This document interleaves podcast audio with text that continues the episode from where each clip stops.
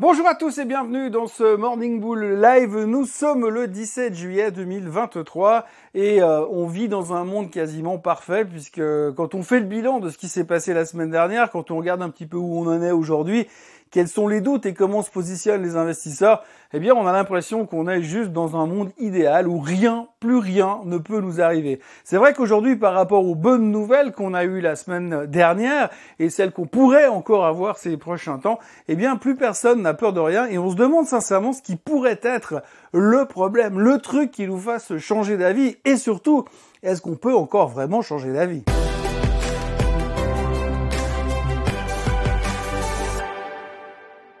Alors oui, la semaine dernière, on a appris plus ou moins qu'aux États-Unis, l'inflation était vaincue. On n'a plus aucun doute sur ce que va faire la Fed ces prochains temps, ce qu'elle va faire dans une semaine, ce qu'elle fera le mois prochain. le mois prochain, on est en vacances, mais ce qu'elle fera au mois de septembre. On n'a plus aucun souci par rapport à ça et on se dit que euh, de toute façon, par rapport aux chiffres qui nous arrivent aujourd'hui, on imagine assez mal que Monsieur Powell et ses copains puissent continuer encore à monter les taux. Et puis quand bien même, même si les taux montaient, sachant que là où on en est aujourd'hui sur les indices, alors que les taux sont passés de 0 à 5,5 quasiment, euh, on se demande comment est-ce que ça pourrait changer grand-chose qu'on nous monte à 5, 3 quarts ou même à 6%.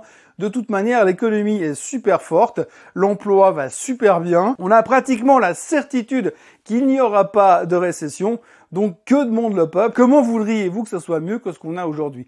Les mauvaises nouvelles, on, ne les regarde pas, on préfère même pas en parler de toute manière. Il y en a deux ou trois. On peut revenir sur les chiffres de l'inflation à l'intérieur des chiffres de l'inflation et voir ce que coûte la nourriture. Euh, par rapport à ce qu'elle coûtait l'année dernière, ça continue d'augmenter. L'énergie n'est pas cadeau, le pétrole n'est pas super bon marché non plus. Bref, donc tout ça pourrait être des points négatifs, mais on préfère les mettre de côté et on continue à se concentrer sur les choses positives parce qu'on est vraiment en mode hyper optimiste et malgré les annonces régulières de dangers imminents qu'on nous balance dans les médias financiers à peu près tous les 24 heures, le marché s'en fout complètement et continue de monter. Quand on voit les indices, si on prend juste le S&P 500, eh bien on voit qu'il a tapé les hauts de son canal ascendant, mais que dans le pire des cas, il pourrait baisser, aller autour des 4100 euh, pour revenir en bas du canal. Mais même ça, ça changerait pas la tendance de fond qui est positive et qui nous laisse espérer qu'on peut encore avoir euh, des euh, belles, des beaux mois devant nous en fonction de ce qui va encore se passer. Alors c'est clair qu'on est serein au niveau de l'inflation, on est serein au niveau des taux. Maintenant, la seule chose qu'on a besoin, ou l'on a besoin de se rassurer, c'est sur les chiffres trimestriels et ça tombe bien parce qu'on est en plein dedans et la semaine qui nous attend va être marquée, attention, chiffres trimestriels. Alors à ce propos, la semaine dernière, on a déjà commencé à parler des chiffres trimestriels puisqu'on a déjà eu euh, JP Morgan, puisqu'on a déjà eu Wells Fargo, puisqu'on a eu Citibank et puisqu'on a eu BlackRock. Alors grosso modo, pour faire simple, la seule boîte qui a publié vendredi qui n'était pas une banque, c'est United Healthcare et c'est elle qui a, surtout sorti des bons résultats. Si vous regardez les résultats de JP Morgan, c'était pas mal. Euh, ils ont eu des net new money, what a surprise. Et puis ils ont surtout bien gagné du pognon sur le rachat de First Trust, qui leur a pas coûté trop cher. Euh, sa, salutation amicale à l'UBS.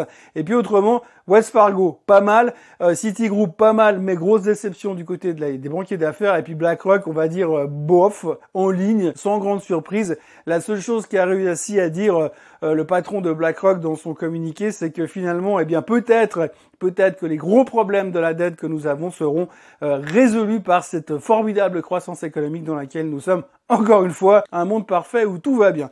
Donc grosso modo, sur les bancaires, il s'est pas passé grand-chose, juste euh, Citigroup qui perdait quelque chose comme 4% et des poussières parce que ça a un peu déçu sur le côté euh, banque d'affaires, mais c'est pas grave si ça a déçu sur le côté banque d'affaires puisque de toute façon, si on reste un petit peu optimiste, eh bien, euh, la banque d'affaires va reprendre puisqu'on voit que les IPO arrivent de nouveau à, atteindre le marché sans trop de problèmes et trouvent de nouveau des investisseurs qui ont envie de prendre du risque. Mais cette semaine ne s'arrêtera pas là puisqu'il y aura également plein de chiffres trimestriels qui vont sortir. Alors aujourd'hui c'est méga super calme. Il y a juste Richemont qui publie ce matin en Suisse, mais pour le reste c'est super calme. C'est demain que ça va commencer à s'exciter et c'est mercredi que ça va devenir intéressant. Mercredi on aura en tout cas le matin ASML, le soir on aura Tesla, on aura également euh, IBM qui publiera et puis jeudi matin on aura Taiwan Semiconductor. On va déjà commencer à avoir une bonne photo du côté des semi-conducteurs et puis de la tech puisque le premier Magnificent 7 va publier mercredi soir. Alors à propos du Magnificent 7, évidemment comme tous les jours on est obligé de parler un tout petit peu de Tesla ou de Musk ou des deux et là en l'occurrence eh bien c'est que ce week-end Tesla pour la première fois a sorti son premier Cybertruck des chaînes de montage. C'est extraordinaire. Ils ont deux ans de retard sur la production, mais ils sont, ils ont sorti leur, leur machin qui est toujours, mais alors toujours hyper moche. Et puis à côté de ça, puisqu'il y a toujours un lien avec Elon Musk, il y a aussi SpaceX qui a fait un nouveau round de financement.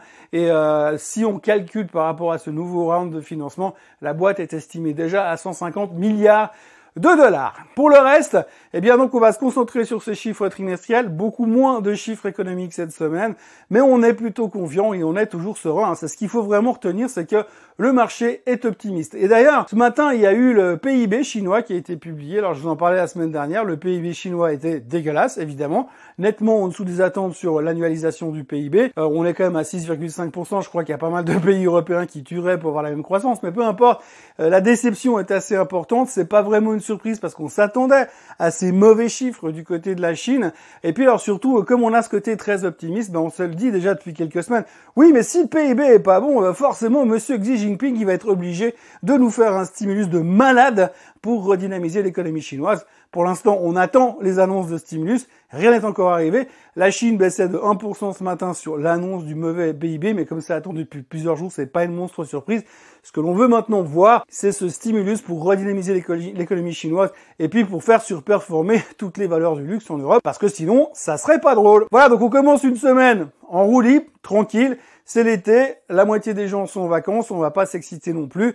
Donc on a deux trois sujets à travailler cette semaine et puis on va surtout avoir pas mal d'activités, ce sera à partir de mercredi soir parce qu'il faudra interpréter les chiffres de Tesla parce que quand vous regardez la performance de Tesla depuis la dernière publication des chiffres trimestriels, eh bien le titre a quasiment doublé, un peu moins, mais pas loin. Donc grosso modo, euh, ce qui veut dire c'est qu'aujourd'hui, ils ont intérêt à sortir des super chiffres pour ne pas décevoir. Alors on sait déjà qu'ils ont beaucoup beaucoup beaucoup vendu de bagnoles parce qu'ils ont beaucoup, beaucoup, beaucoup baissé les prix.